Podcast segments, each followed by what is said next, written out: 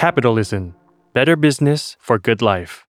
ตอนนี้เราเริ่มเห็นตัวเลขการส่งออกเนี่ยไม่ค่อยสวยสักเท่าไหร่แล้วครับมันเป็นจุดเริ่มต้นของสิ่งที่เราจะต้องกังวลเป็นพิเศษไหมครับผู้ว่าว่า ส่งออกเนี่ยตัวที่จะกำหนดว่าว่าไอ้ภาพมันจะเป็นยังไงตัวสำคัญก็คือจีน คือเศรษฐกิจเราเนี่ยแล้วก็ตลาดการเงินของเราเนี่ยมีความพัวพันนะฮะกับจีนค่อนข้างเยอะเดี๋ยวเมื่อไหร่อะ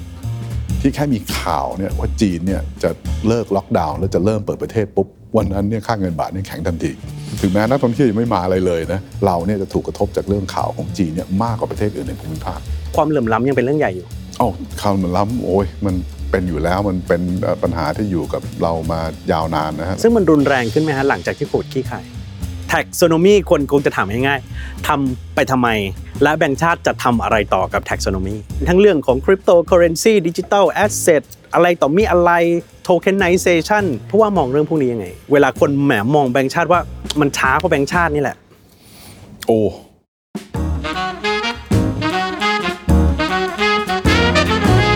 Business Summary เพราะธุรกิจไม่เคยเป็นเรื่องไกลตัว สวัสดีครับ นี่คือรายการ Business Summary เพราะเรื่องธุรกิจไม่เคยเป็นเรื่องไกลตัว ติดตามกันที่นี่ Capital วันจันทร์สัปดาห์เว้นสัปดาห์กับผมเล็กมนชัยวงกิติไกรวันครับ วันนี้เราคุยกับแขกพิเศษคนสำคัญกับเศรษฐกิจการเงินของประเทศไทย วันนี้เราเจอเรื่องที่ท้าทาย เจอความไม่แน่นอน เจอปัจจัยรอบด้านทั้งในและก็นอกประเทศด้วย เศรษฐกิจของไทยในมุมมองต่อไปนี้จะเป็นอย่างไร พูดคุยกับดรเศรษฐพุทธสุทธิวัฒนรพุทธผู้ว่าการธนาคารแห่งประเทศไทยอยู่กับ Business Summary นะครับสวัสดีครับ สวัสดีครับครับผู้ว่าครับวันนี้ที่เราคุยกันเนี่ยเลยไตรมาสหนึ่งของปี 2566 มาแล้ว พอจะพูดได้หรือยังว่าเราผ่านจุดต่ำสุด ของเศรษฐกิจมาแล้ว อ๋อ ครับครับผมว่าชัดเจนนะเอ้ยจุดต่ำสุดมันคงเจอเอาช่วงโควิดนะฮะตอนที่ทุกอย่างมันปิดชะงักเนี่ยจริงๆ ตอนนี้ผ่านไตรมาสหนึ่งมาแล้วเนี่ยในแง่ระดับนะฮะของ GDP มันกลับเข้ามาเท่ากับก่อนก่อนโควิดนะฮะคือเราก็ drop ลงมาแล้วก็กลับเข้ามาถึงระดับเดิม ซึ่งต้องบอกว่าช้ากว่าชาวบ้าน ที่อื่นเขาเขาฟื้นกลับมาได้ได้เร็วกว่าเรานะฮะครับเหตุผลที่เราช้ากว่าชาวบ้านก็ไม่น่าแปลกใจว่าเศรษฐกิจเราพึ่งเรื่องของท่องเที่ยวนะฮะแล้วท่องเที่ยวมันกลับมาช้ากว่าครับฮะแล้วพอมาตอนนี้เนี่ยดูเหมือนเครื่องยนต์ที่ผลักดันเศรษฐกิจเราคือท่องเที่ยวสองอย่างด้วยกันฮะท่องเที่ยวอ๋อเหรอตัวสำคัญแล้วก็อีกอันก็เรื่องของการบริโภคนะครับเอ่อรายได้คนเนี่ยนะฮะก็มีการฟื้นตัวตามกิจกรรมเศรษฐกิจต่าง ๆ ที่ฟื้นตัวมานะครับเราก็เห็นเอิ่มอย่างปีเนี้ยเราก็มองว่าเอ่อ การเติบโตของรายได้เอ่อนอกภาคเกษตรนะฮะเอ่อน่าจะโตในระดับที่ 6-7%นะครับซึ่งก็ถือว่าโอเคนะฮะแล้วก็เหตุผลที่ผมไปเน้นตรงไอ้นอกภาคเกษตรเพราะว่ามันจะอิงกับเนี่ยฮะไอ้เรื่องธุรธุรกิจเอ่อธุรกรรมต่างๆ ที่มันฟื้นตัวนะครับฮะว่าเอิ่มเอิ่มเอ่อที่ถูกกระทบเยอะในช่วงช่วงช่วงโควิดช่วงอะไรต่างๆเอิ่มเอ่อตัวเนี้ยก็น่าจะเป็นแรงสำคัญที่จะช่วยเอิ่มทำให้การบริโภคเนี่ยนะฮะฟื้นตัวได้ต่อเนื่องนะครับครึ่งแรกของปีนี้เราก็มองว่าการบริโภคก็น่าจะ โตได้ค่อนข้างดีฮะน่าอยู่ระดับประมาณ4%นะฮะเอ่อครึ่งหลังก็ก็ยังโตอยู่ 3 กว่าเปอร์เซ็นต์เลยเลยตัวเนี้ยสองตัวเนี้ยนะฮะเอ่อท่องเที่ยวบวกกับการบริโภคภายในประเทศเนี่ยก็น่าจะเป็นตัวที่เป็นตัวขับเคลื่อนเศรษฐกิจสำคัญครับครับที่ผู้ว่าพูดตัวการบริโภคโดยเฉพาะฝั่งที่เป็นนอนฟาร์มหรือนอกภาคการเกษตรโตดีเนี่ยแสดงว่าส่วนที่เคยพูดถึงเรื่องแหมหลุมรายได้แผลเป็นทางเศรษฐกิจในช่วงโควิดสิเนี่ยมันมันหายดีแล้วล่ะฮะมันตื้นแล้วล่ะก็ยังก็หมายความว่ามันดรอปไปเยอะใช่ไหมฮะมันก็ค่อยๆฟื้นกลับมาอะไรต่างๆนะครับเอิ่ม คือคือไอ้ท่องเที่ยวเนี่ยยังไงอะไรอีกกิจกรรมที่เกี่ยวกับท่องเที่ยวเนี่ยเอิ่มถามว่ากลับมาเหมือนเดิมหรือเปล่าคำตอบก็คือยังก็ชัดเจนนะฮะเพราะว่าเอ่อถึงแม้ท่องเที่ยวเนี่ยฟื้นฟื้นมาได้ค่อนข้างดีนะฮะและดีกว่าที่เดิมเราคาดไว้นะฮะฮะฮะเอ่อปีนี้เราก็เอ่อมองว่าน่าจะเห็นเอ่อนักท่องเที่ยวเนี่ยอยู่ที่ประมาณ 28 ล้านคนนะครับมันก็ยังต่ำกว่าไอ้ที่เราเคยเห็นเมื่อ 40 ล้านคน แต่ถ้าเทียบนะฮะอ่าจุดต่ำสุดเลยเอาต่ำสุดแบบต่ำมืดมนสุดๆเลยเนี่ย มันมีอยู่ช่วงหนึ่ง 12 เดือนเอ่อมีนาเมื่อประมาณสักเอ่อสองปีก่อนนะฮะฮะฮะ12เดือนถึง finishing ending เลยฮะไอ้มีนาตอนนั้นนะในช่วง 12 เดือนนั้นนะเรามีนักท่องเที่ยวที่เข้ามาในประเทศไทยอะสามหมื่นหนึ่งพันคน ไม่เคยเป็นแบบนั้นมาก่อนฮะคือตอนเนี้ยเราวันเดียวเราได้หกหมื่นกว่าคน ก็เลยมันเห็นได้ว่าแบบไอ้เนี่ยไอ้จาก เราไงไอ้เรื่องของการฟื้นจากจุดต่ำสุดเนี่ยไอ้เนี่ยชัดเจนนะฮะแต่ถามว่ามันกลับมาเท่าเดิมในในทุก sector อะไรหรือเปล่าผมตอบก็คือยังครับ ความเหลื่อมล้ำยังเป็นเรื่องใหญ่อยู่เอ้าคำมันล้ำโอ้ยมันเป็นอยู่แล้วมันเป็นเอ่อปัญหาที่อยู่กับเรามายาวนานนะฮะแล้วก็ก็ก็ยังเป็นอยู่ ซึ่งมันรุนแรงขึ้นไหมฮะหลังจากที่โควิดขี้ขายคือเอ่อก็ต้องบอกว่าไอ้ไอ้โควิดเนี่ยฮะเอ่อชัดเจนว่ากระทบกลุ่มที่เอ่อรายได้น้อยหนักเป็นพิเศษนะฮะเพราะกลุ่มที่เป็นพวกเอ่อ ประกอบอาชีพอิสระอะไรต่างๆเนี่ยจะถูกกระทบเอ่อเป็นพิเศษจากเรื่องของโควิดใช่ไหมฮะคือมนุษย์เงินเดือนนะฮะที่ทำงานตามออฟฟิศก็อ่า work from home ใช่ไหมฮะเอ่อรายดงรายได้ก็ยังมีอยู่นะฮะถึงแม้สภาพเศรษฐกิจโดยรวมอาจจะไม่ดีนักอะไรต่างๆครับครับแต่ว่าคนที่ถูกกระทบหนักสุดก็คือพวกประกอบอาชีพอิสระใช่ไหมฮะพวคกรับเอ่อคนขับแท็กซี่แม่คงแม่ค้าอะไรต่างๆ ซึ่งจะอิงกับท่องเที่ยวเยอะเนี่ยใช่ไหมฮะคือถ้าคุณประกอบอาชีพอย่างนั้นนะคุณ work from home ไม่ได้ก็คือเลยเลยเอ่อ กลุ่มนั้นนะในแง่ของรายได้เนี่ยถูกกระทบหนักสุด แถมไม่หนำซ้ำนะฮะเอ่อเราก็มันปัญหาที่เราเจอมาในอดีตมันไม่ใช่เฉพาะเรื่องโควิด มันเจอเรื่องของปัญหาจากสงครามรัสเซียยูเครนใช่ไหมครัฮะแล้วก็เอ่อค่าครองชีพที่เพิ่มสูงขึ้นนะฮะเราก็เห็นว่าอีกอะฮะกลุ่มที่จะเหมือนทุกที่อะครับกลุ่มที่จะเปราะบางที่สุดจากเรื่องของถูกกระทบเยอะสุดจากเรื่องของเงินเฟ้ออะไรต่างๆนี่ก็คือกลุ่มกลุ่มที่ที่ที่รายได้น้อย เพราะว่าทรัพย์สินไม่ค่อยมี ใช่ไหมฮะ inflation hedge ไม่ค่อยมีนะครัฮะบก็เลยเอ่อถูกกระทบจากเรื่องของค่าครองชีพที่เพิ่มขึ้นเนี่ยจะมากสุด เรื่องหนึ่งที่น่าคิดคือพอเศรษฐกิจเริ่มฟื้นตัวหลังจากโควิดคลี่คลายภาคการส่งออกดูดีในช่วงปีที่ผ่านมา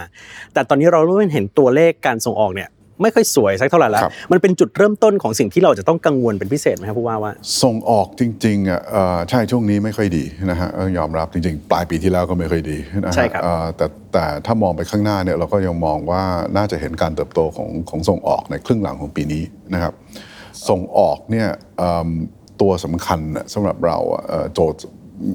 ตัวที่จะกำหนดอะว่าว่าไอ้ภาพมันจะเป็นยังไงตัวสำคัญก็คือจีน นะฮะว่าเอ่อเพราะเอ่อจีนจริงๆเนี่ยเอ่อหลังจากมีการเปิดประเทศนะฮะครับเศรษฐกิจเขาก็เริ่มฟื้นตัวนะฮะแต่อันหนึ่งที่เราสังเกตเนี่ยเอ่อคือว่าถึงแม้จีนฟื้นนะฮะเศรษฐกิจเริ่มเริ่มเริ่มเนี่ยมีกิจกรรมอะไรต่างๆเนี่ยแต่เอ่อการนำเข้าของจีนครับการส่งออกของเรา แต่จริงๆไม่ใช่เฉพาะของเรา การส่งออกของเราและประเทศอื่นที่ส่งออกไปจีนเนี่ยมันไม่ฟื้นนะฮะเท่าที่ เท่าที่เราอยากเห็นหรือเท่าที่เคยเห็นนะฮะอืมซึ่งส่วนหนึ่งเนี่ยมาจากว่าการฟื้นตัวของจีนเนี่ยเอ่อมันไปหนักทางด้านพวกภาคบริการ ซึ่งไม่ค่อยนำเข้าก็อันนี้เข้าใจได้ แต่สิ่งที่เราจับตามองเนี่ยก็คือว่าเออหลังจากเนี้ยไอ้การฟื้นตัวของจีนเนี่ยมันจะมันจะช่วยดึงนะฮะเศรษฐกิจอื่นในภูมิภาคเนี่ยไปด้วยหรือเปล่าในแง่ของการที่จะบูสต์เรื่องของส่งออกของแต่ละที่อะไรต่างๆครับ เหมือนทั้งเอเชียรวมถึงอาเซียนหวังกับจีนไว้เยอะพอสมควร ใช่ฮะคือเศรษฐกิจแถวเนี้ยยังไงยังไงเนี่ยพึ่งจีนนะฮะค่อนข้างค่อนข้างมากเลยครับครับ ไม่ทางตรงก็ทางอ้อมครับครับผู้ว่าครับตอนนี้เราเลย ส่วนที่แหมเป็นความวุ่นวายของระบบธนาคาร ทั้งเรื่องกรณีของตัว SVB เราถูกกลับมาพูดถึงเรื่อง unrealized loss อะไรที่มันเกิดขึ้นแบงค์ล้มใน 2 วันเครดิตสวิตที่หนี่มีปัญหา คนคงถามผู้ว่าซ้ำแล้วซ้ำอีกแต่แหมผู้ว่ามาทั้งทีก็ต้องถาม เรื่องพวกนี้จะไม่เกิดขึ้นกับสถาบันการเงินในไทยใช่ไหมฮะในไทยนี่โอกาสน้อยมากๆเลยฮะน้อยมาก ๆเลย ลักษณะอ่าฮะปัญหาที่เราเห็นจาก SVB เนี่ยกับสถานการณ์ในไทยเนี่ย ต่างกันโดยโดยสิ้นเชิงนะฮะอืมคือถ้าเราดูเนี่ยเอ่ออันแรกเลยเนี่ยไอ้ไอ้เนี่ยทุนเรานะฮะทุนทุนของแบงค์นะฮะก็มีความหนาแน่นนะครับเอ่อสภาพคล่องแบงก์ก็สูงนะครับเอ่อโครงสร้างอันนี้สำคัญคือช่วงหลังที่ตัวที่มันเป็นตัวเปราะบางของพวกไอ้เนี่ยไอ้สถาบันเงินที่เราเห็นข่าวตามตามที่อเมริกาโดยเฉพาะครับเนี่ยคือเอ่อโครงสร้างของเงินฝากเอ่อของเราของเขาในยค่อนข้างต่างกัน ของเรานะฮะเราพึ่งเอ่อผู้ฝากนะฮะรายย่อยซะเยอะค่อนข้างกระจัดกระจายนะครับแต่ของเขาเนี่ยอย่างในเคส SVB อะไรต่างๆเนี่ยคือพึ่งพึ่งเอิ่มกลุ่มผู้ฝากเงินรายใหญ่ไม่ครับกี่รายเป็นพวก wholesale กลุ่ม wholesale ซะเยอะ คือคือในเคส SVB ก็ชัดก็เป็นพวกบริษัท tech ใช่ไหมฮะครับซึ่งเอิ่มทั้งแต่ละคนก็เป็นขาใหญ่ แล้วก็อยู่ใน sector เดียวกันหมด ก็เลยมันมีไอ้ การเอ่อ concentration นะฮะเอ่อความเสี่ยงจากการที่มันเอ่อเอ่อกระจุกตัวเนี่ยค่อนข้างเยอะ แล้วก็เลยตอนที่มันเกิดเนี่ยฮะการความเอ่อไม่ไว้วางใจ ความไม่แน่นอนอะไรต่างๆนะฮะความเชื่อมั่นมันหายไป พวกนี้ก็คือหายไปนะฮะพร้อม ๆ กันนะฮะเรเอ่อเร็วเป็นประวัติการณ์ไอ้โครงสร้างสไตล์อย่างเงี้ยเรา มันต่างกับของบ้านเราเนี่ยนะครับค่อนข้างมากครับไอ้เรื่องพอร์ตนะฮะในแง่ของการลงทุนที่เป็นปัญหาของของ SVB เนี่ยคือนอกจาก โครงสร้างเงินฝากที่มีความเปราะบางอย่างที่ว่าที่มันกระจุกตัวค่อนข้างเยอะเนี่ยนะฮะฝั่งไอ้พวกเอิ่มเอ่อเอ่อไอ้ไอ้สินทรัพย์ของเขาอะครับก็หนักไปทางด้านพวกลงทุนนะฮะเอ่อโดยเฉพาะลงทุนในพันธบัตรรัฐบาล ซึ่งตอนที่ดอกเบี้ยมันขึ้นไอ้มูลค่าอันนี้มันก็ลดลดลง มีไอ้ครับ unrealized เอ่อเอ่อ loss อะไรต่างๆที่ที่ที่คุณเล็กพูดถึงอะแต่บ้านเราเนี่ยพอร์ตลงทุนของแบงก์มันไม่ได้ใหญ่ขนาดนั้น ของ SVB มันอยู่ที่ประมาณ 58%อะไรมั้งฮะไอ้ของของของ asset ของเขาของเราเนี่ยอยู่ที่ 10 10 ประมาณ 10กว่าเปอร์เซ็นต์ไม่ได้ไม่ได้มากมายอะไรในระบบครับถ้าเรื่อง SVB เข้าใจได้ ทีนี้เรื่อง Credit Suisse ครับเพราะว่าเอ๊ะในบ้านเรามันจะคงไม่มีกรณีเหมือน Credit Suisse หรือแบงก์อื่นมั้งครับที่ธนาคารใหญ่ปล่อยกู้ให้กับลูกค้ารายใหญ่อย่างสุ่มเสี่ยงจนน่ากังวล Credit Suisse เนี่ยปัญหาจะต่างกับที่อเมริกาเขาใช่ไหมฮะมันเป็นครับ Credit Suisse มันเหมือนเป็นเอ่อเป็นธนาคารที่มีปัญหามาต่อเนื่องในหลายเรื่องด้วยกันนะครับครับเลยมันไม่ใช่แบบแบบ เอ่อเอ่อเหตุใดเหตุหนึ่ง หรือปัญหาเชิงโครงสร้างอะไรที่ทำให้เขามันเป็นปัญหาที่สะสมมานานครับไอ้ตัวที่เป็นชนวนหรือทริกเกอร์ก็คือตอนที่ผู้ถือหุ้นเขาออกมาให้สัมภาษณ์แล้วก็บอกไม่เพิ่มทุนครับนะฮะซึ่งซึ่งก็ทำให้คนเหมือนไอ้ไอ้ความมั่นใจเลยมันมันมันมันมันลดทอนไปนะฮะแต่ว่าปัญหาจริงๆมันสะสมมานานเลยไอ้ปัญหาตรงนั้นผมว่ามันค่อนข้างต่างกับที่ที่ที่ที่ที่อื่นฮะจะสังเกตว่าแบงก์ยุโรปอื่นเนี่ยไม่ค่อยได้ใช่ไหมฮะมันไม่ได้แบบ เครดิตสวิสถูกเทคโอเวอร์แล้วมันเริ่มลามไปที่อื่นฮะไม่ใช่ ไม่เหมือนกับที่อเมริกาที่เหมือนกับ SVB อะเสร็จแล้วคนก็เริ่มไปดูไอ้เอ่อ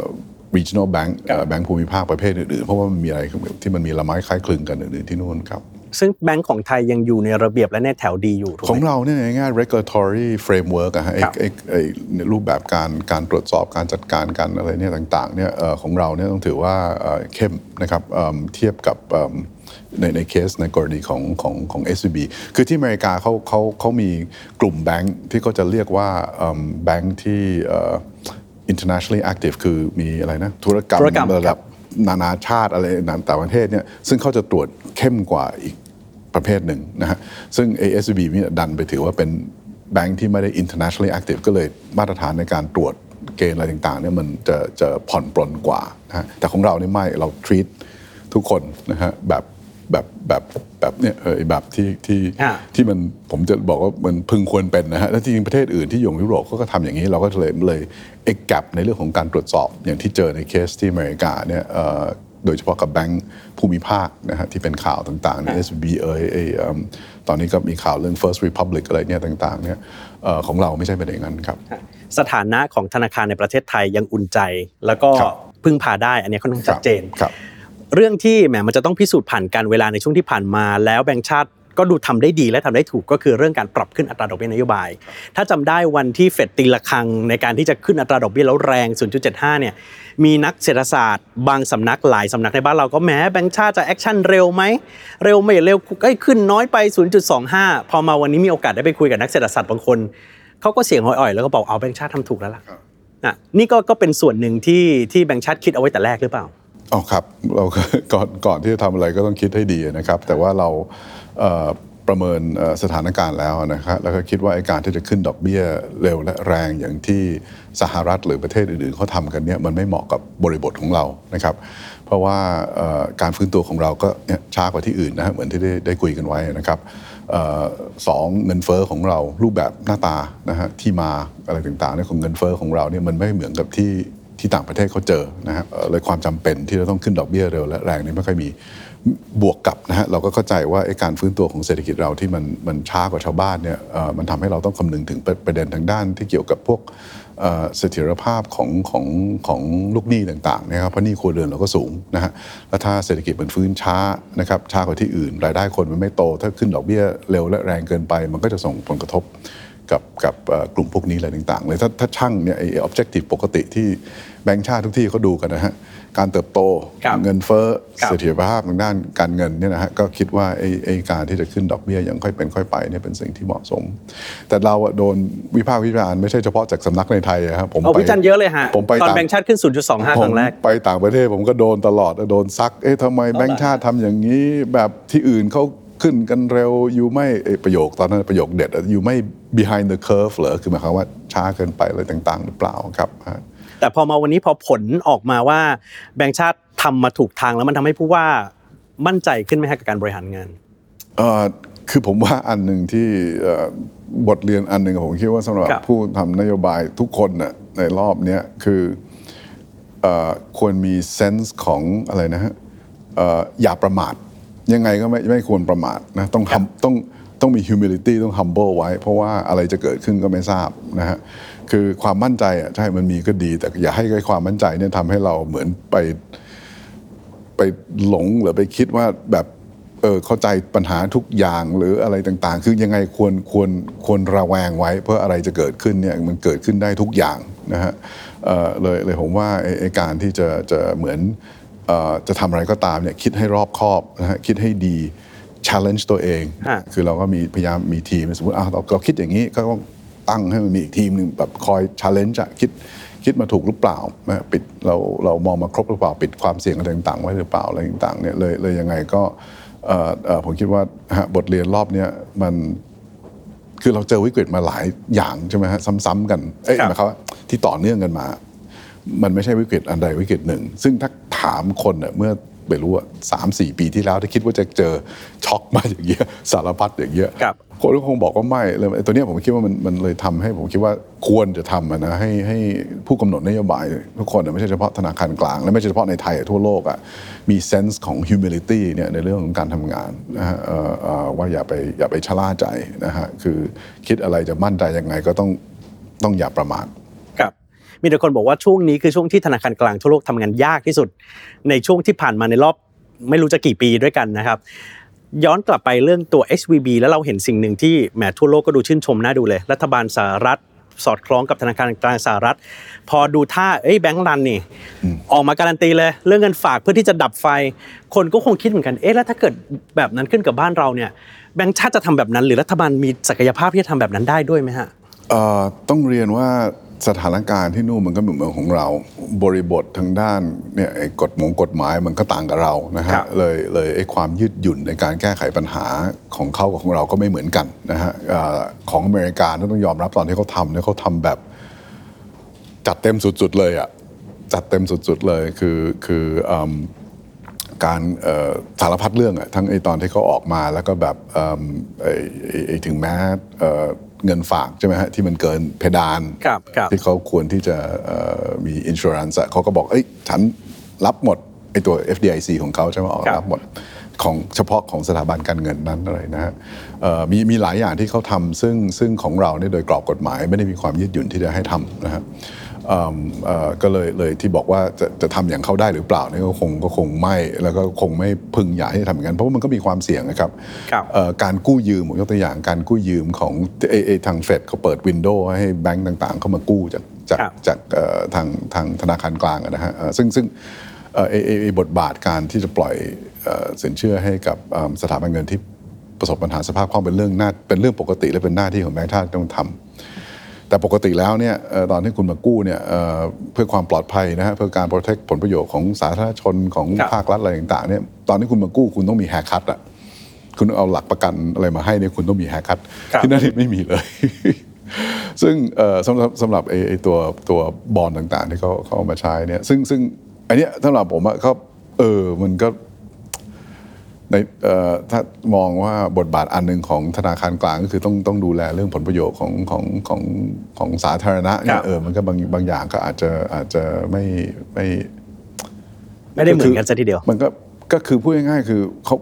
ยาเขาแรงมากอะ เออ แล้วก็คือคือทำเพื่อเพื่อเพื่อเพื่อเออเอออ่าเข้าใจว่าทำไมถึงทำอย่างนั้นนะฮะอ่าฮะเออแล้วเออเอิ่มเอ่อเพราะว่ากลัวมันจะรามอะไรต่างๆเนี่ยนะฮะเอิ่มแต่ว่ามันไม่ได้หมายความว่าการมันมันมันควรทำอย่างนั้นในทุก ทุกสถานการณ์เสมอไป เพราะว่าทำทุกอย่างมันมีผลข้างเคียงนะฮะมันก็สร้าง moral hazard สร้างอะไรต่างๆเนี่ยได้ทำอย่างเงี้ยครับพวกก็เลยตอบว่าหนึ่งเราไม่ใช่อเมริกาไม่เหมือนกันสองเราก็จะไม่ได้อยู่ในสถานการณ์ที่หลังชนฝาขนาดนั้นเอ่อ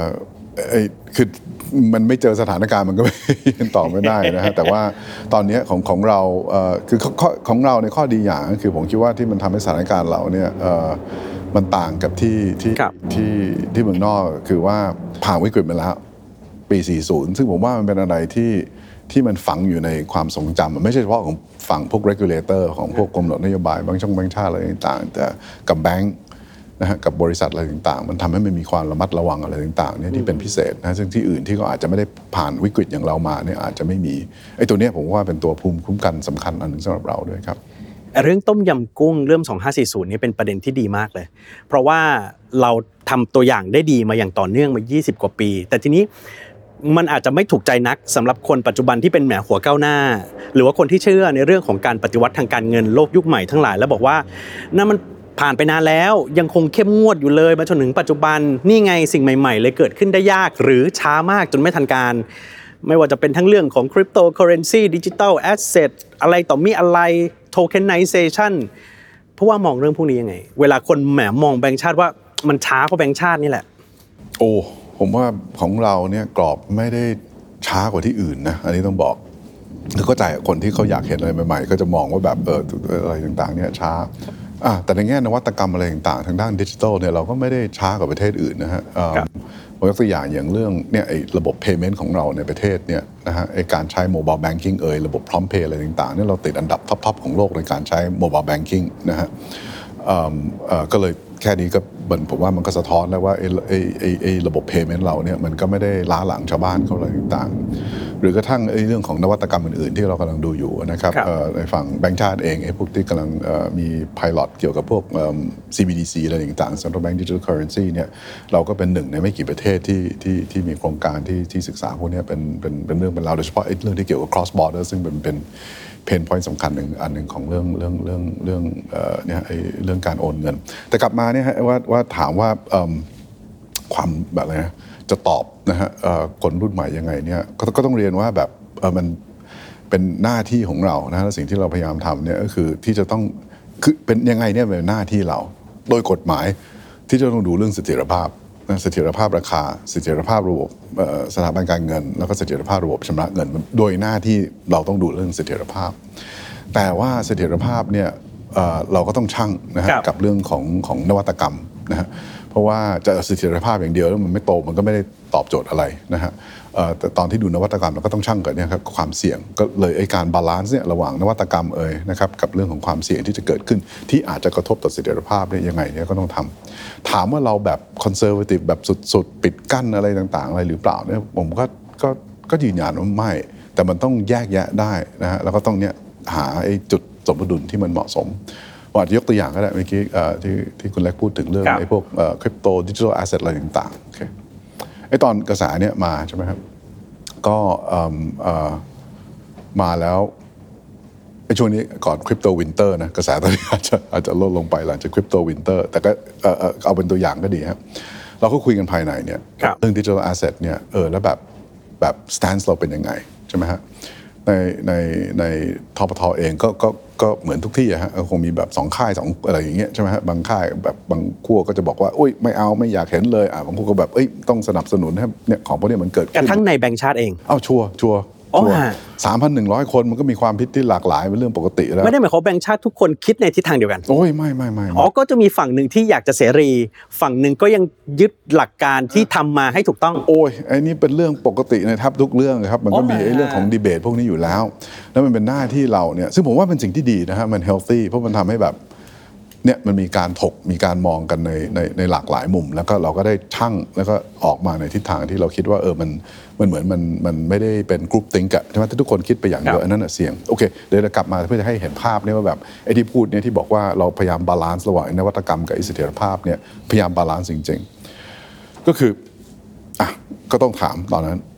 ก็ต้องถามกลุ่มที่แบบไม่แบบเหมือนเนี่ยไม่ไม่อยากเห็นเรื่อง digital asset อะไรเนี่ยที่ที่มากับพวกแบงค์คือต้องต้องแยกก่อนนะ digital asset ที่เป็นเป็นเรื่อง trade ใช่ไหมฮะอันนั้นก็อยู่กับกลตก็เป็นอ่าไป trade บน exchange อะไรนั้นนั่นไม่ได้เกี่ยวกับแต่นี่ผมกำลังพูดถึงฝั่งพวกธนาคารนะฮะและของที่อยู่ในกลุ่มนะฮะของธนาคาร banking group อะก็ต้องถามคนแบบเฮ้ยที่ที่ที่ที่กลัวจริงๆที่ไม่อยากเห็นจริงๆอะคืออะไร สิ่งที่เป็นห่วงเรื่องดิจิทัลแอสเซทจริงๆเนี่ยคืออะไรใช่ไหมฮะ เลยตอนที่ไล่ไอ้ตรงเนี้ยมานะฮะมันก็เลยทำให้เราอะมีไอ้ approach ต่อการเอ่อกำกับเรื่องของ digital asset เนี่ยที่ผมคิดว่ามัน risk based คือมันขึ้นอยู่กับความเสี่ยง อะไรที่เสี่ยงมากเราก็อยากกำกับเข้ม อะไรที่เรามองว่ามันไม่ค่อยเสี่ยงก็ก็ก็ไม่ต้องไปกำกับมันมาก ตัวอย่างเช่นนะฮะสิ่งที่อันหนึ่งที่ที่ชัดที่แบบเราเป็นห่วง เป็นห่วงมากๆเป็นหัวใจของเราเนี่ยคือต้องดูแลเรื่องของเงินฝากครับอ่าเพราะว่า อันเนี้ยมันเป็นเนี่ยอย่างที่เราเห็นตัวอย่างต่างประเทศ ตอนที่คุณไม่ดูแลเรื่องเงินฝาก แล้วมันเกิดความขาดความเชื่อมั่นเรื่องเงินฝากเนี่ยมันนครับำสู่ปัญหาสารพัดนานาเลยสิ่งอย่างแรกที่เราทำคือเราก็ต้อง ring fence เรื่อง deposit ไว้นะฮะเลยวิธีที่เราทำก็คือบอกว่าแบงก์พาณิชย์เนี่ยห้ามไปยุ่งกับพวก digital asset โดยตรง ถ้าจะถ้าจะไปลงก็คือต้องลงผ่านบริษัทลูกในกลุ่มอันนี้เป็นวิธีที่ protect และ ring fence ไอ้ตัวตัว deposit ตัวที่เราเป็นห่วงจครับริงๆโอเค แต่เนี่ยเราก็อยากสนับสนุนให้เขาลองใช่ไหมฮะมีนวัตกรรมสามารถลงทุนอะไรต่างๆ ก็เลย set set limit ไว้ครับผมเทียบเคียงเหมือนเป็นการ์ดเรลเหมือนราวกั้นอะใช่ไหมฮะที่ว่าเอ่อเอ่อให้ให้สามารถลงทุนได้ แต่ไม่มากจนเกินไปจนกระทบเรื่องเสถียรภาพ เราก็เซตไอ้ limit นี้ไว้ที่3%นะฮะความหมายก็คือ 3%คิดว่าพอที่มันจะไปลองไปทดสอบจริงๆครับจริงๆมีเอ่อลงทุนได้เป็นแบบแบบเพื่อจะดูว่ามัน work อะไรไม่ work อะไรต่างๆ แต่ไม่มากจนไปจนกระทั่งแบบถ้ามีปัญหา มันไปกระทบเรื่องเสถียรภาพ ก็เป็นพวกราวกั้น guardrail อะไรต่างๆ แล้วถ้ามันท้ายที่สุดพิสูจน์ได้ว่า เออไอ้นวัตกรรมเนี่ยมันโอเค แล้วความเสี่ยงมันจำกัด เราก็จะถอดไอ้ตัวเนี้ยออกจากไอ้การนับ limit ก็คือ guardrail ก็มีความยืดหยุ่นของมันครับแต่มันก็มีบางอย่างที่เราบอกว่า เออดูแล้วเนี่ย upside ไม่ค่อยมีว่ะ มีแต่ downside คือมีแต่ความเสี่ยงนะครัรับเอ่อถ้าอย่างนี้เนี่ยเราก็ไม่อยากเห็นเลยพูดง่ายๆก็คือเหมือน ban นะฮะอันหนึ่งตัวอย่างที่ทำก็คือการใช้คริปโตเนี่ยเป็น means of payment คือไม่มีอัพไซด์เลยเหรอฮะไม่มีอัพไซด์ที่เกิดขึ้นกับเศรษฐกิจไม่มีเลยเหรอก็คือระบบ payment ที่มีอยู่เนี่ยมันฟังก์ชันดีอยู่แล้วครับนะฮะใช้การใช้คริปโตมาเนี่ยเอ่อต้นทุนสูงกว่านะครับเอ่อช้ากว่านะครับเอ่อเอ่อโอกาสที่จะเกิดเนี่ยไอ้ fragmentation ของของระบบ payment เนี่ยก็มีนะครับเอ่อเอ่อ การเข้าถึงก็ไม่ได้ง่ายนะครับอะไรต่างๆ ทั้งหลายทั้งปวงนะฮะอันนี้เราก็บอกว่ามันเป็นสิ่งที่มองแล้วไม่ค่อยมีประโยชน์นะฮะก็เลยได้ออกเกณฑ์มาเอ่อทำงานร่วมกับกรตนะฮะเพื่อพูดง่ายๆคือไม่สนับสนุนนะฮะแล้วไม่อยากให้เห็นนะฮะเรื่องของคริปโตเนี่ยมาใช้เป็นสื่อกลางในการชำระสินค้าและบริการนะฮะ ความผันผวนของคริปโตคริปโตอะไรต่างๆก็ไม่ได้ไม่สะท้อนว่ามันเหมาะกับการมาใช้เป็นสื่อในเอ่อเอ่อสื่อกลางไอ้สื่อในการเอ่อชำระสินค้าและบริการอะไรต่างๆครับมุมที่น่าสนใจแล้วเมื่อสักครู่ที่ผู้ว่าพูดเนี่ยทำให้มองคนเห็นความหลากหลายในแบงค์ชาติที่ผู้ว่าบอกเป็นหลายพันคนเนี่ยคนแบงค์ชาติมีแต่คนเก่ง ทุกคนรับรู้ มีคนเก่งที่คิดไม่เหมือนกันและคิดต่างกัน บางทีก็สุดขั้วบางทีก็เหลื่อมๆกันเนี่ยผู้ว่าบริหารคนเก่งที่คิดต่างกันยังไง ก็ต้องฟัง ผู้ว่าฟังก็ก็ฟังต้องฟังอยู่แล้วหน้าที่ก็ต้องฟังไม่คือแต่ผมผมผมว่าเออก็คือฟังมุมหลากหลายใช่ไหมฮะเออแล้วก็แล้วก็แล้วก็ต้องชั่งออกมาเนี่ยใช่ไหมแล้วก็วิธีชั่งเราก็ก็อย่างที่ว่าเนี่ยปกติก็ต้องดูไอ้เนี่ยไอ้ไอ้ upside เทียบกับ downside อะไรต่างๆ ต้องไล่ให้ clear ว่าแบบไอ้สิ่งที่เรากังวลจริง ๆ มันคืออะไรใช่ไหมครับประโยชน์เป็นไงอย่าไปแบบเคลิ้มตามตามกระแสอันนี้ก็อันตรายมาก ครับอืมคือคือคือคือต้องต้องพยายามแยกระหว่างอะไรนะ signal กับ noise ใช่ไหมทุกอย่างมันจะมี noise เยอะฮะอะไรต่างๆ ก็ต้องเอ่อ identify ชัดว่า signal คืออะไร แต่ข้อดีอันหนึ่งของขององค์กรอย่างแบงก์ชาติเนี่ยซึ่งโดยพื้นฐานเป็นองค์กรที่มัน technocratic อะมันเป็นพวกแบบเอ่อเรียกว่าอะไรแบบ มีความรู้มีคุณสมบัติที่ดีอะเออเป็นสไตครัล์บพวกวิชาชีพครับเนี่ยก็คือเอ่อถึงแม้ความเห็นเนี่ยมันหลากหลายนะฮะเอ่อเอ่อแล้วก็ที่มาไม่ตรงกัน บางทีก็อาจจะเป็นเอิ่มเพราะว่ามาจากคนละสายงานอืมใช่ไหมคือมันโดยมาคนละสายงานสวมหมวกคนละใบมันก็จะมองไม่เหมือนกัน อันนี้เป็นเรื่องปกติเป็นเรื่องแล้วก็เป็นเรื่อง healthy บางทีก็มาจากจากมาจากอายุหรือวัยที่มันต่างกันนะครัฮะบเอ่อไอ้ไอ้ไอ้ความเห็นที่หลากหลายผมเป็นเรื่องปกติเอ่อ แต่ข้อดีของมันเนี่ยคือพื้นฐานที่เรียนเนี่ยเป็นพื้นฐานของ technocratic culture เป็น culture ที่มันยังอิงกับข้อมูล อิงกับข้อมูล อิงกับ fact เลยตอนที่ถกเถียงอะไรกันต่างๆเนี่ยถ้าใครอะ fact มันชัดมากๆอะข้อมูลมัน support ชัดมากๆอะท้ายที่สุดคนก็จะฟัง แล้วมันก็จะเกิด consensus ได้ consensus ไม่ใช่ร้อยเปอร์เซ็นต์นะ ผมก็บอกตลอดเวลาว่าที่แบงค์ชาติเนี่ยแบบเราต้องพยายามหาเนี่ย90% consensus หรือ 80% consensus แล้วแต่เรื่องครับนะ แต่มันไม่ใช่ 100% consensus เอ่อ ที่ผ่านมาบางทีมันจะมีอิชชูเนี่ยที่แบงค์ชาติที่มันคนจะมองบางทีว่ามันเรื่องมันมันเดินช้าเนี่ยมันเป็นเพราะว่า พยายามหาข้อสรุปที่เหมือนทุกคนจะเอาด้วยอะซึ่งซึ่งมันไม่มีมันน้อยมากมันครับเป็นไปได้ยาก หรือถ้าได้อยู่ก็ได้ของที่มันไม่ค่อยใช่อะเออก็เลยแบบเออก็เนี่ยพยายามที่จะให้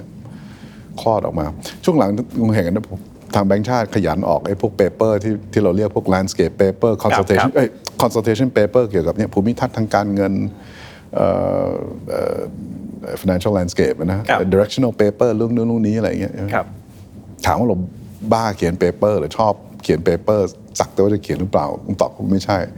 แต่ว่าไอ้ paper เนี่ยมันช่วยในการที่เราจะให้นอกจากการให้คนข้างนอกเนี่ยทราบว่าเราคิดยังไง และครับได้ฟังอินพุตจากคนข้างนอกกันนะว่าแบบเออตอนนี้เราคิดอย่างเงี้ยสิ่งที่เราอยากเห็นเป็นอย่างนี้ สิ่งที่เราไม่อยากเห็นเป็นอย่างนี้ครับแล้วก็อยากฟังว่าความเห็นของเขาเป็นยังไงเนี่ยอีกอย่างที่มีประโยชน์มากอะคือการที่จะสร้าง alignment อะภายในองค์กร เอ่อผู้ว่าครับผมมีโอกาสได้เจอผู้ว่าที่ World Economic Forum ที่ดาวอสในสักปี 2021 ถ้าจำได้ ตอนนั้นไปเนี่ยกระแสคริปโตมาแรง แล้วก็ผู้ว่าพูดถึงกรณีของเอลซาวาดอร์ด้วยที่เอลซาวาดอร์เขาค่อนข้างเปิดกับเรื่องคริปโตเคอเรนซีมาวันนี้ 2022 แล้วเพราะว่าคิดไหมว่าแหมที่เราคิดนี่มันถูกแล้วล่ะเอ่อดีแล้วที่ไม่คิดเหมือนเอลซาวาดอร์มันมันไม่มีใครรู้แน่นอนหรอกนะฮะณจุดไหนว่าอะไรมันจะ ของมันจะไปซ้ายไปขวาอะไรครับต่างๆ แต่ว่าไอ้ไอ้การมองเนี่ยผมอย่างที่เรียนนะครับผมก็คิดว่ามองในแง่ของเนี่ยว่าไอ้ upside มันคืออะไรใช่ไหมฮะแล้วก็แล้วก็ไอ้ downside มันคืออะไรเนี่ยนวัตกรรมที่มาใช่ไหมฮะมันมีความเสี่ยงอะไรก็ช่างอย่างนั้นไปนะฮะซึ่งซึ่งตราบใดที่แบบเนี่ยไอ้ไอ้ไอ้อัพไซด์มันบางทีมันอาจจะไม่ค่อยได้ชัดขนาดนั้นเนี่ยนะฮะเอ่อก็ต้องก็ต้องก็ต้องไปอย่างเนี่ยเอ่อระมัดระวังหน่อยนะครับ แต่ในกรณีในกรณีที่ที่เอิ่มเอ่อเนี่ยเอ่อไอ้ ความเสี่ยงมันอาจจะไม่มากนักนะฮะแล้วก็มันมีประโยชน์ที่ชัดเนี่ยเราครับเราก็พยายามที่จะเดินหน้าเอ่อตัวอย่างอย่างเช่นเนี่ยฮะเอิ่มเอ่อไอ้ไอ้โครงการเอ่อที่เราทำตอนนี้อยู่เอิ่มกับเอ่อแบงก์ชาติอื่นๆเนี่ยนะครับครับเอ่อมีของฮ่องกงจีนแล้วก็เอิ่มเอ่อ UAE United Arab Emirates นะฮะบวกกับเอ่อไอตัว BIS เอง Innovation Hub เนี่ยเราทำโครงการเรียกว่า Embridge นะฮะใช้ wholesale CBDC เนี่ยที่จะมาช่วยเรื่องเกี่ยวกับพวกเอิ่มเอ่อ cross border นะฮะเอิ่มเพราะว่าไอตอนเนี้ยถ้าถ้าจะโอนเงินอะไรต่างๆเนี่ยผ่านไอ correspondent banking network เนี่ยมันต้นทุนมันสูงมันช้านะครับแล้วก็เอ่อ transparency ก็ต่ำแต่คิดว่าไอการเอาเทคโนโลยีนวัตกรรมเนี่ยอย่างไอ CBDC มาใช้น่าจะช่วยเรื่องนี้ไอตัวนี้เองอะถ้าตอนที่ช่างมาแล้วเนี่ยแบบเออ use case อะประโยชน์อะ upside พูดง่ายๆมันชัดมากนะฮะแล้วก็เราคิดว่าไอ้ในแง่ความเสี่ยงมันน่าจะ manage ได้ เลยนวัตกรรมนี้ก็ควรไปอ่าแต่นวัตกรรมอื่นๆเนี่ยบางทีมันอาจจะมองยากหน่อยไงว่าแบบเอ้ยประโยชน์ของมันอะเทียบกับของที่มันมีอยู่อะมันอาจจะไม่ได้ชัดขนาดนั้น แล้วอันนี้ก็กลับมาเนี่ยไอ้ที่ที่คุยเมื่อกี้ไอ้เรื่องกับการที่จะใช้คริปโตมาเป็น means of payment อะครับคือถ้าระบบ payment ที่มีอยู่แล้ว มันฟังก์ชันดีอยู่แล้วเนี่ยไอ้ประโยชน์ที่เราจะได้ on top อะจากระบบที่มีอยู่มันอาจจะน้อย แต่ความเสี่ยงอะมันเยอะ ถ้าอย่างนั้นอันนี้มันก็ไม่ควรเป็นนวัตกรรมที่ที่ที่ที่เริ่มแรกเราควรครับวิ่งไปฮะก็ก็ก็เป็นการคิดอย่างนั้นนะครับอะตัว CBDC นี้น่าสนใจฮะเพราะว่าเราเห็นแต่ละพื้นที่ทั่วโลกเนี่ยให้ความสำคัญเน้นหนัก แล้วก็เร่งเครื่องเท่ากันไม่อะไม่เท่ากันในจังหวะที่แตกต่างกันด้วย ในประเทศไทยถ้าฟัง CBDC ที่เป็น concept ของแบงก์ชาติเนี่ยเอามันก็ดูเข้าท่านะ มันจะมีคนไม่อยากให้ CBDC เกิดแล้ว อันนั้น wholesale อันนั้น wholesale CBDC นะฮะเอิ่มอันอันที่อีกอันหนึ่งที่ที่คนอะเหมือนให้ความสนใจเยอะแต่ผมจริงๆผมมองว่าว่า trade off ระหว่าง upside downside เนี่ยไม่เหมือนกันจริงพูดง่ายๆคือคือ upside ยังไม่ค่อยเยอะ downside อาจจะมีนี่ครับคือคือคือ CBDC ที่เป็นฝั่ง retail นะฮะผู้ว่ามองว่ายังไงครับ ซึ่งอันเนี้ยตอนนี้ต้องต้องเรียนอย่างนี้ว่าเรากำลังทำ pilot อยู่เรื่องนี้นะครัฮะบอ่า เริ่มไปแล้วนะฮะแล้วในวงจำกัดมากนะครับวงจำกัดมาก แล้วก็เอ่อจะ continue ไปถึงประมาณ Q3 นะฮะแล้วเดี๋ยวก็จะประเมินผลในเรื่องของไอ้ตัว pilot นี่เป็นยังไง แต่อยากจะย้ำว่ามันเป็น pilot ที่เราเรียกว่า pilot to learn not pilot to launch คือเราอยากจะศึกษาเข้าใจมันให้ดีนะฮะเอิ่มเอ่อแล้วก็เอิ่มเข้าใจว่าเนี่ยไอ้เรื่องข้อจำกัดทั้งด้านเทคโนโลยี ปิดครับความเสี่ยงอะไรต่างๆเอ่อเอ่อ user experience อะไรต่างๆเนี่ยให้นะฮะดูให้ครบเนี่ยก่อนที่จะจะจะแล้วก่อนที่จะประเมินว่าจะเดินต่อยังไง แต่ต้องบอกว่าไม่ได้ไม่ได้รีบนะฮะที่จะ launch นะฮะก็อีกกลับมาเพราะว่าระบบไอตัว payment ที่มีอยู่ปัจจุบันเนี่ยมันก็ฟังก์ชันได้ดีอยู่แล้วนะครับการที่จะเอา retail CBDC ออกมาเนี่ยนำใช้ในวงกว้างจริงๆมันมีมันมีความเสี่ยงที่พอสมควร ถ้าเราดูอันนี้อีกนะเอ่อเอ่อเอ่อน้อย ประประเทศใหญ่ ๆ ยังไม่มีใครเลย เอาออก retail CBDC มา launch ในวงกว้าง ฟังดูเหมือนมีดาวไซด์มากกว่าแค่อัพไซด์เหรอฮะมีมีเอิ่มมีจีนที่ทำ pilot แต่จีนสไตล์จีนอะคือ pilot เขาใหญ่กว่า และโจทย์เขาอาจจะต่างกับประเทศอื่น เพราะว่าเขาเขามี issue เกี่ยวกับระบบ payment นะฮะเอ่อทางทางนั้นเอิ่มแต่ว่าถ้าดูประเทศเนี่ยยุโรปยุโรปอเมริกาอเมริกาอะไรอย่างเงี้ยจะเรายังไม่ได้เห็นว่าเขาเขาจะรีบเร่งที่จะออกแต่หลายที่อะทำ pilot คล้ายๆเราอะครับ ที่จะศึกษาและเข้าใจเพื่อจะเตรียมพร้อม แล้วถ้าคิดว่าพร้อมเมื่อไหร่นะฮะแล้วโจทย์มันชัดก็ค่อยเคาะนะฮะที่จะทำคือคือถามว่ามันมีมันมันมี use case มันมีประโยชน์อะไรมั้งจาก CVC ถ้าเทียบกับไอ้ระบบ prompt pay ปัจจุบันมันก็มีมันมีพวก programmability feature ที่อาจจะเอิ่มที่ CVC จะรองรับได้ดีกว่าไอ้ระบบ prompt pay เนี่ยซึ่งเอ่อที่ที่มีอยู่เนี่ยแต่ว่าเอ่อเอ่อความเสี่ยงเนี่ยต่างๆเลยมันก็มันก็มีอยู่แล้วอะครับเอ่อลองนึกง่ายๆไม่ต้องคิดอะไรครับเอ่อเอ่อตอนนี้เนี่ยบ้านเราใช่ไหม คือที่ตอนที่เราพูดเนี่ยไอ้โอ้ต้องนวัตกรรม นวัตกรรมอะอ่าฮะอันนี้ไม่เถียงว่านวัตกรรมต้องมี แต่นวัตกรรมหลายอย่างในดิจิทัลมันก็มาพร้อมกับความเสี่ยง ความเสี่ยงที่คนพูดถึงเยอะไม่นานนี้เองก็เรื่องของดิจิทัลฟรอดที่ถูกใช่ไหมฮะแบบเนี่ยเอ่อหลอกลวงอะไรต่างๆนะครับเอ่อดูดเงินอะไรต่างๆเนี่ยเลยเลยไอ้เรื่อง security เนี่ยก็เป็นเรื่องสำคัญมากรายการที่เราจะทำอะไรของใหม่เนี่ยก็ต้องมั่นใจว่าแบบเออคุณปิดความเสี่ยงพวกเนี้ยได้ อืม เรื่องหนึ่งที่แหมคุยกับแบงค์ชาติก็คงต้องถามคือเรื่องของค่าเงินบาทอะค่าเงินบาทในช่วงที่ผ่านมาเราก็จะเห็นว่ามันมีความผันผวนอยู่ประมาณหนึ่งครับแบงค์ชาติทำอย่างดีที่สุดแล้วถูกไหมฮะในการรักษาเสถียรภาพของเงินบาทในช่วงที่ผ่านมา ครับคือคือเรื่องเสถียรภาพเนี่ยอย่างที่เรียนนะมันก็เป็นหน้าที่เราที่ต้องดูแลนะครับครับเอ่อเอ่อเอ่อที่ผ่านมาเนี่ยเอ่อก็ต้องยอมรับว่าค่าเงินบาทเนี่ยมีความผันผวนนะครับ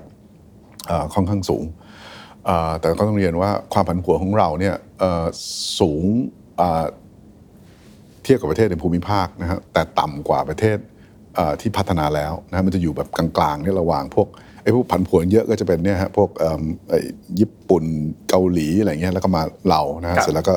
ไอ้พวกเนี่ยเอ่อฟิลิปปินส์อินโดอะไรพวกเนี้ยก็จะตามมานะฮะเอิ่มถ้าดู daily volatility ของเราเนี่ยเอิ่มก็ก็คือเอ่อในในในช่วงปีกว่าที่ผ่านมาก็อยู่ในระดับที่ ที่ที่ที่นะครับแต่ที่สูงเทียบกับประเทศอื่นในเอ่อสมมติในอาเซียนนะครับโอเค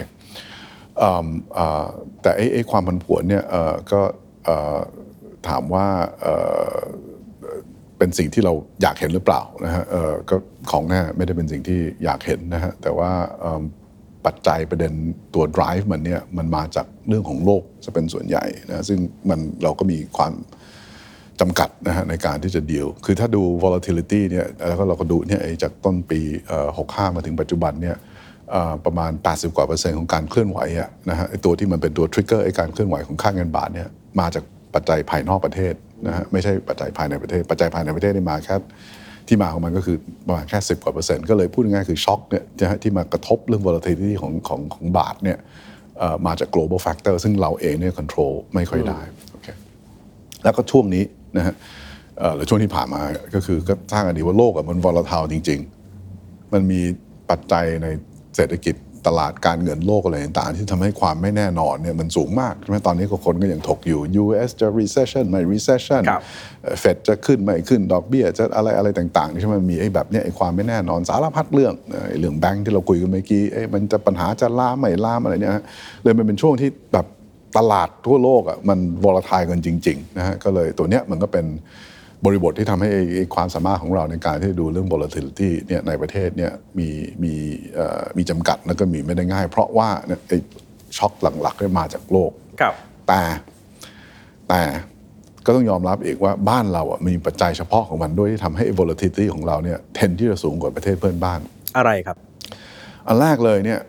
คือเศรษฐกิจเราเนี่ยเอ่อแล้วก็ตลาดการเงินของเราเนี่ยมีความพัวพันนะฮะกับจีนค่อนข้างเยอะเลยจะเห็นว่า correlation ของค่าเงินบาทเนี่ยนะฮะของไทยเนี่ยกับค่าเงินหยวนเนี่ยช่วงหลังเนี่ยสูงมากและสูงกว่าประเทศเพื่อนบ้าน ถามว่าทำไมก็เป็นเพราะว่าคนมองว่าเศรษฐกิจเราเนี่ยมันค่อนข้างผูกไปกับจีนนะฮะครับเอ่อไม่ว่าจะเป็นเรื่องเนี่ยไอ้ที่เราคุยไม่แค่ไอ้สไตล์ส่งองค์ส่งออกอะไรต่างๆลิงก์กับจีนก็พอสมควรแต่ที่สำคัญก็คือนักท่องเที่ยว นะฮะเพราะว่าแบบเอ่อเศรษฐเสรีไทยพึ่งพานักท่องเที่ยวแล้วก็โดยเฉพาะนักท่องเที่ยวของจีนแต่ไอ้ช่วงโควิดนะฮะตอนที่เมื่อตอนที่ช่วงโควิด ตอนที่จีนเขาปิดประเทศเมื่อไหร่อะที่แค่มีข่าวเนี่ยว่าจีนเนี่ยจะเลิกล็อกดาวน์แล้วจะเริ่มเปิดประเทศปุ๊บวันนั้นเนี่ยค่าเงินบาทเนี่ยแข็งทันที ถึงแม้นักท่องเที่ยวยังไม่มาอะไรเลยนะแต่แค่เป็นข่าวเนี่ยว่าจะมีการปลดล็อกอะไรต่างๆเนี่ยของจีนเนี่ยมันก็เลยเป็น another source of of เนี่ยไอ้ไอ้ช็อคเนี่ยของของหรือไอ้เอ่อ volatility เนี่ยที่มากับไทยเพราะว่า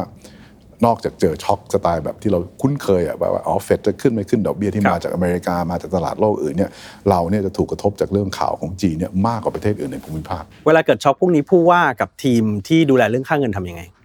ก็ต้องก็ก็ก็ติดหนึ่งของแน่นะฮะอันนี้พูดไปก็อีกแค่นั้นนะก็คือก็ต้องติดตามอย่างใกล้ชิดอะไรต่างๆเนี่ยนะครับแต่ว่าเอ่อของเราเนี่ยเอ่อนโยบายของเราเนี่ยก็คือว่าไม่ได้ไปฝืนนะฮะเรื่องของของเอ่อ direction ของบาทหรือเรื่องทิศทางอะไรของบาทนะฮะเอ่อเพราะเราต้องปล่อยปล่อยไปตามกลไกตลาดการที่จะไปฝืนนะฮะไอ้เรื่องกลไกตลาด เราก็เห็นบทเรียนจากในอดีต แล้วว่ามันนำไปสู่ปัญหาสารพัดนานานะครับที่ไม่ดีเนี่ยเนี่ยไอ้ช่วงปี 40 อะไรต่างๆเนี่ยนะครับเอ่อแต่ว่าเอ่อการ ที่จะเห็นไอ้ค่าค่าเงินที่มันผันผวนเกินไป เราก็ไม่อยากเห็นนะฮะครับก็เลยเมื่อไหร่ที่มันเกิดที่เราเรียกว่าเนี่ยไอ้เหมือน excessive volatility เนี่ยนะครับก็เราก็จะมีการดูแล แต่กลับมาอีกประเด็นอื่นที่ที่ทำให้ค่าเงินบาทเนี่ยของเราเนี่ยมันผันผวนเนี่ยมากกว่าเอ่อเพื่อนบ้านเราเนี่ยอีกอย่างหนึ่งอีกประเด็นหนึ่งที่สำคัญก็คือเรื่องของทอง คนไทยชอบทองชอบซื้อขายทองครับไอ้สิ่งที่เราเจอเนี่ยซึ่งมากกว่าที่อื่นมากกว่าประเทศอื่นนะคบอ๋อเหรอฮะนะ เลยสิ่งที่เราเห็นเนี่ยก็คือว่าช่วงไหนเนี่ยที่ทองสมมติแพงนะฮะทองราคาขึ้นนะคนไทยก็จะขายนะฮะขายตอนที่คนไทยขายเยอะร้านทองเองก็ต้องเอาทองเนี่ยไปขายอีก การขายทองก็ทำให้ก็ได้ดอลลาร์กลับมานะดอลลาร์กลับมาบาทก็แข็งเข้าไปใหญ่ก็เลยช่วงหลังอะ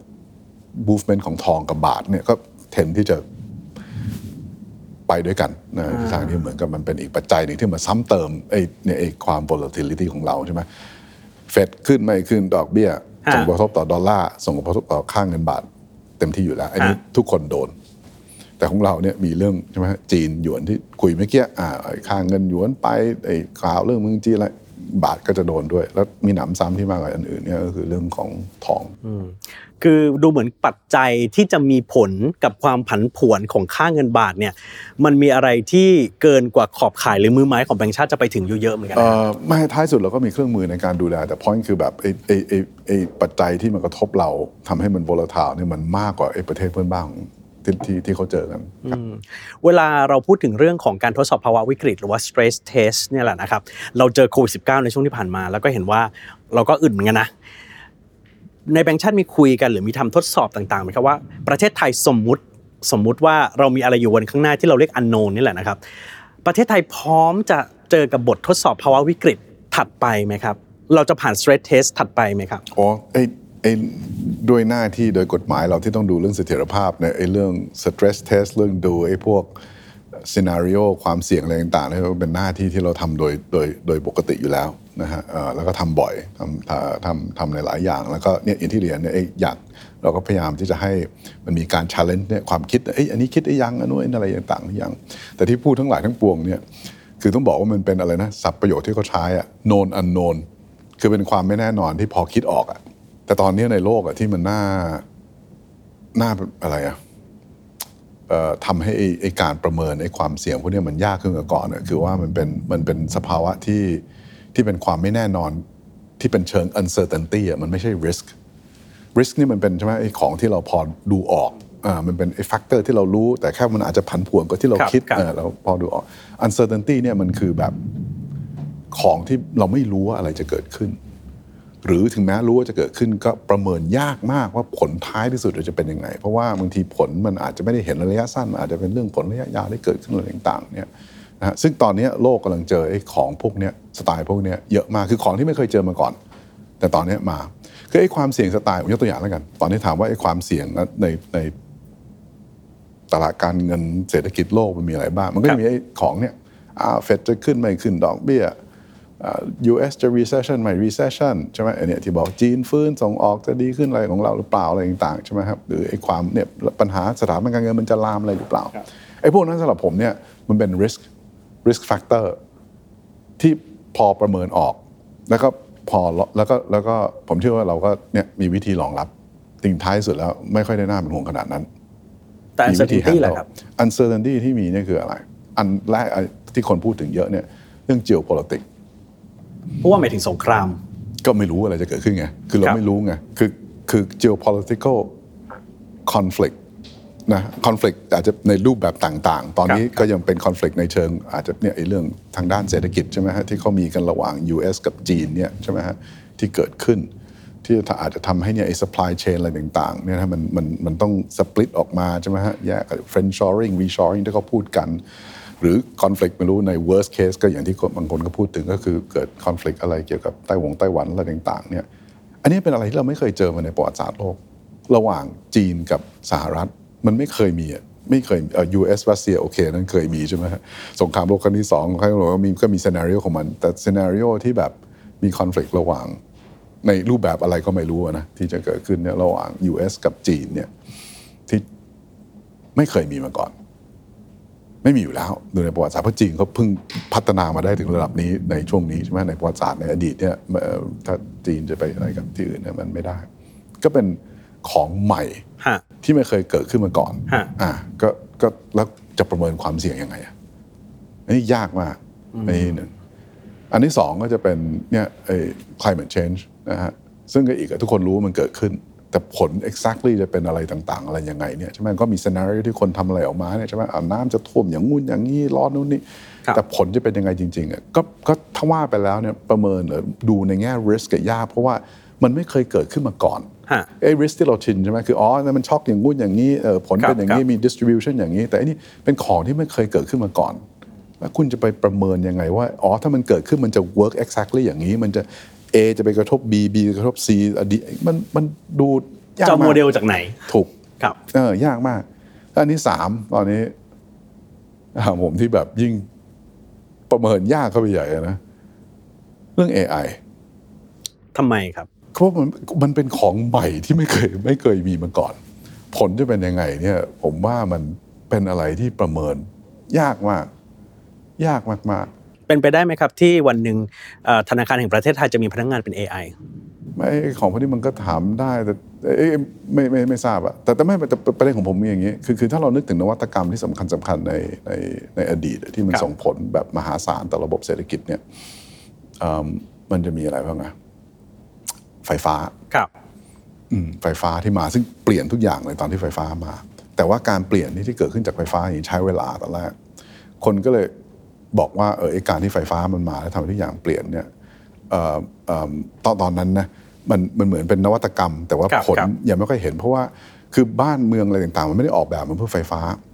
ตอนอะถ้าเป็นไฟเนี่ยไอ้สมัยยุโรปสมัยก่อนก็ใช้แก๊สใช่ไหมอะไรต่างๆเนี่ยก็ อยู่ดีไฟฟ้ามามันก็ต้องใช้เวลากับคุณจะปรับอะไรต่างๆ โรงงานเดิมออกแบบมาเพื่อใช้พลังงานไอ้ steam power เนี่ยมันก็ต้องออกแบบมาอีกแบบหนึงเพื่อจะใช้ไฟฟ้าโอเคก็เลยทุกอย่างพวกนี้มันมันต้องใช้เวลาในการปรับเปลี่ยนใช่ไหมแต่ว่าท้ายที่สุดแล้วไฟฟ้านี่มันมีผลมหาศาลต่อระบบอะไรเนี่ยการผลิตการอะไรทั้งหลายทั้งปวง บางคนก็บอกว่า AI อะที่เป็นไอ้เขาเรียก general purpose technology อะเทคโนโลยีที่แบบแบบมันไป affect ทุกอย่างเหมือนเนี่ยไฟฟ้ามันไปกระทบทุกอย่างใช่ไหมฮะการที่มีไอ้ระบบไฟฟ้าเนี่ย AI รูปแบบคล้ายๆกัน แต่ว่า AI ที่ผมว่ามันต่างกับไอ้ไฟฟ้าเนี่ยคือว่ามันจะมาเร็วกว่า เพราะว่ามันมันไม่ใช่แบบอะไรที่เราต้องไปปรับเปลี่ยนเนี่ยไอ้โครงสร้างโครงสร้างอะไรต่างๆนี่เพื่อจะไปใช้มัน แต่จะใช้แล้วผลจะเป็นยังไงเนี่ยโอ้โหผมว่ามันเป็นไปได้ไหมที่ผลกระทบจากคิดออก AI จะมีผลต่อเศรษฐกิจการเงิน เอ้าชัวร์ ยังไง ไม่โอ้โหช่องทางคือมันมีหลายวิธีหลายช่องทาง จะตอบได้แต่ถามเอาแค่ยกตัวอย่างนี้ก่อนครับเพราะมันไม่มีใครรู้หรอกเอ่อว่าว่า exactly จะเป็นยังไง แต่อันหนึ่งที่ obvious เนี่ยก็คือแบบแบบเอิ่ม AI ที่เอามาใช้ในการทำทำพวก trading อะไรอย่างเงี้ยอันเนี้ยเป็น no brainer อะคือยังไงก็คงเห็น ช่วงหลังก็ผมเป็นนักอาชีพนักเศรษฐศาสตร์ใช่ไหมช่วงหลังเขาเอา AI มาดู statement ของ Fed อะ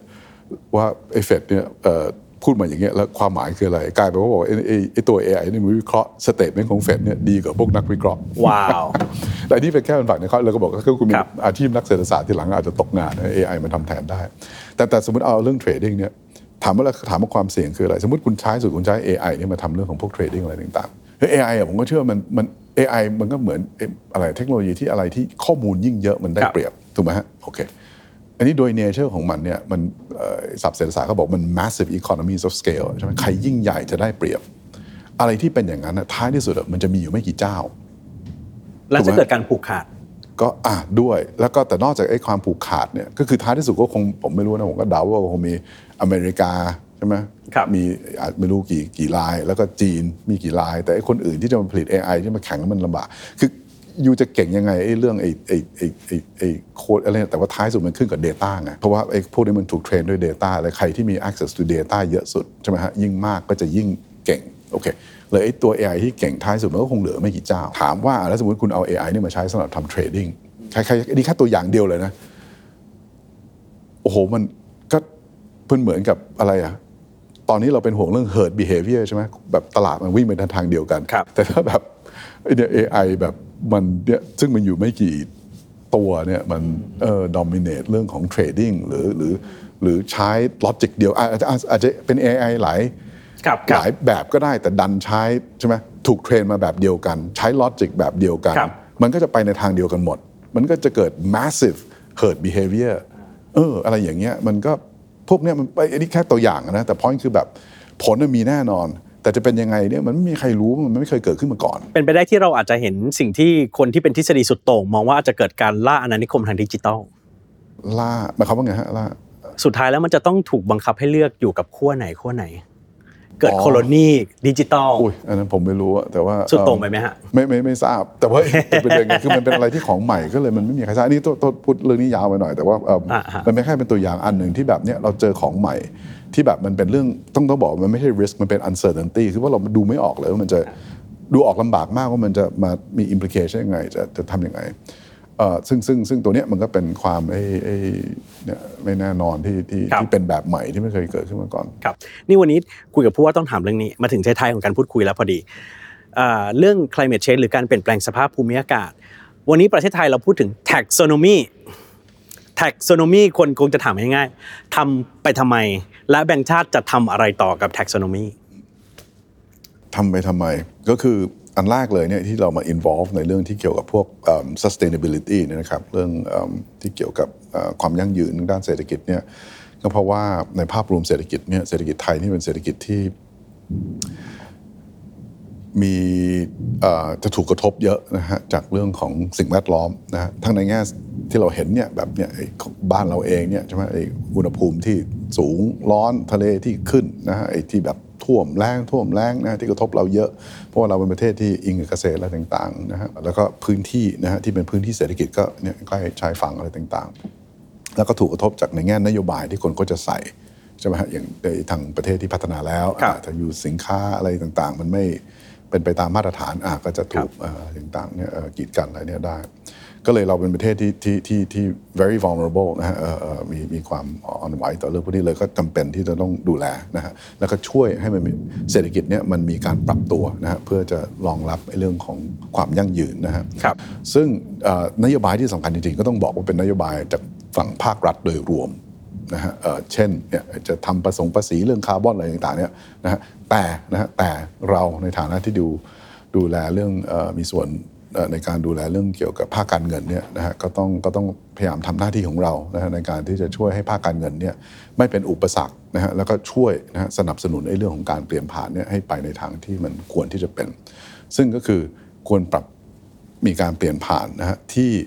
ที่เราเรียกว่าแบบไม่ไม่ช้าเกินไปแล้วไม่เร็วเกินไปนะครับ คือถ้าเร็วเกินไปเนี่ยก็ไม่ดีสำหรับเศรษฐกิจเรา เพราะว่าโจทย์เราเนี่ยเศรษฐกิจเราเนี่ยเป็นเศรษฐกิจที่ว่าไปแล้วมันค่อนข้างบราวน์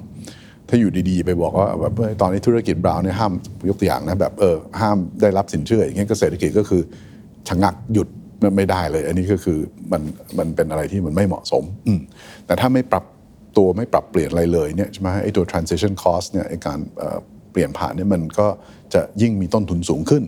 ทำช้าไปก็ไม่ดีก็เลยโจทย์เราก็พยายามที่จะหาเนี่ยเอกทำยังไงให้คนเนี่ยค่อยๆนะฮะเอ่อปรับเปลี่ยนในในในสปีดที่มันเหมาะสม ซึ่งส่วนหนึ่งในการทำอย่างนั้นเนี่ยก็คืออะไร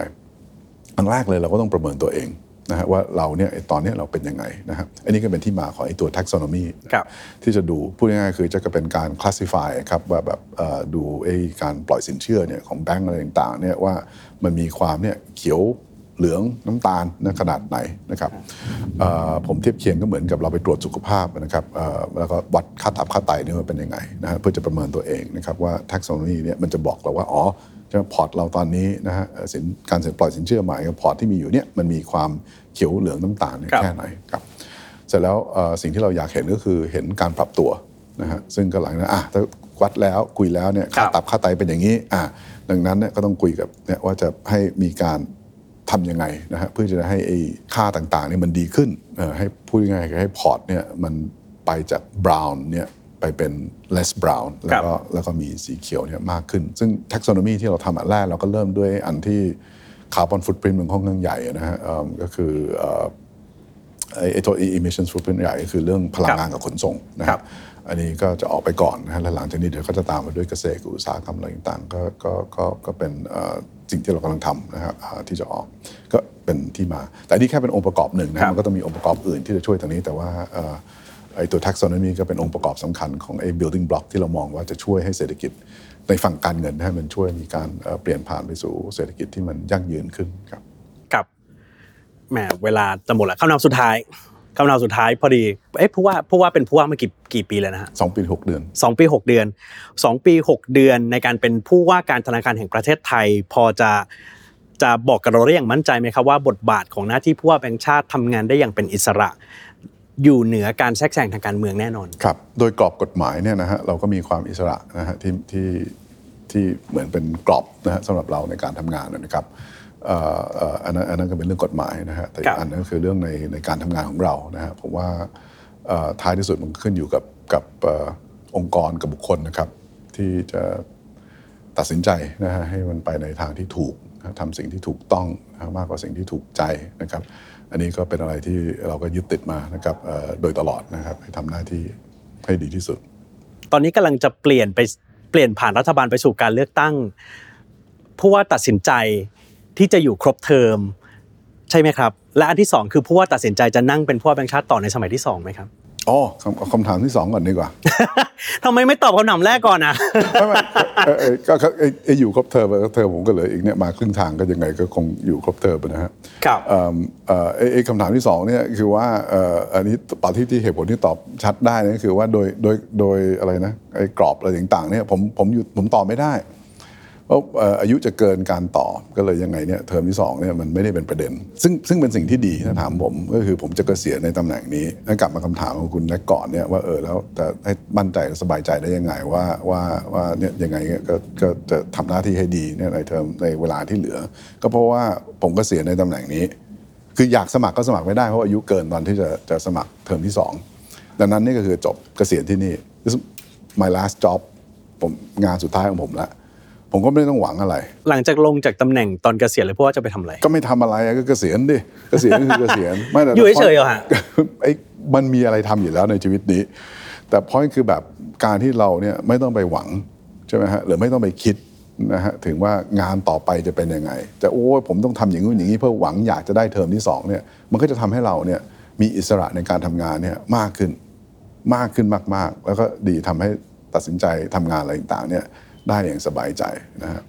เอ่อผมว่าเอ่อมีรุ่นพี่เคยเคยพูดประโยคอันหนึ่งผมชอบมากเลยว่าการที่ทำงานให้ดีเนี่ยเอ่อคนที่ทำงานที่ทำอยู่ปัจจุบันเนี้ให้ดีเนี่ยต้องไม่คิดถึง next job อืมซึ่งผมว่าเออเนี่ยใช่ดีเลยตอนที่เราทำก็ทำที่เราทำอยู่นี่เต็มที่แล้วก็ถ้ายิ่งไม่ต้องคิดถึงว่าจะต้องเป็นไอ้ไอ้เนี่ยไอ้นู่นไอ้นี่อะไรต่อครับเนี่ยมันก็ทำให้เราทำงานได้อย่าง สบายใจได้ครับ นี่แหละครับวิธีคิดวิธีบริหารงานที่เราคุยกันค่อนข้างครอบคลุมมากกว่าเรื่องของค่าเงินบาท มากกว่าเรื่องของดอกเบี้ย แต่เป็นเรื่องของเศรษฐกิจไทย และชีวิตกับการทำงานของผู้ว่าการธนาคารแห่งประเทศไทย ที่ชื่อว่าดรเศรษฐพุทธสุทธิวัฒนนรพุทธนะครับวันนี้ขอบคุณนะครับครับขอบคุณมากครับสวัสดีครับแล้วกลับมาติดตาม Business Summary ทาง Capital ได้ใหม่ วันจันทร์สัปดาห์เว้นสัปดาห์นะครับ ชอบคลิปนี้แชร์กันเข้าไปเยอะๆเจอกันโอกาสหน้านะครับ สวัสดีครับ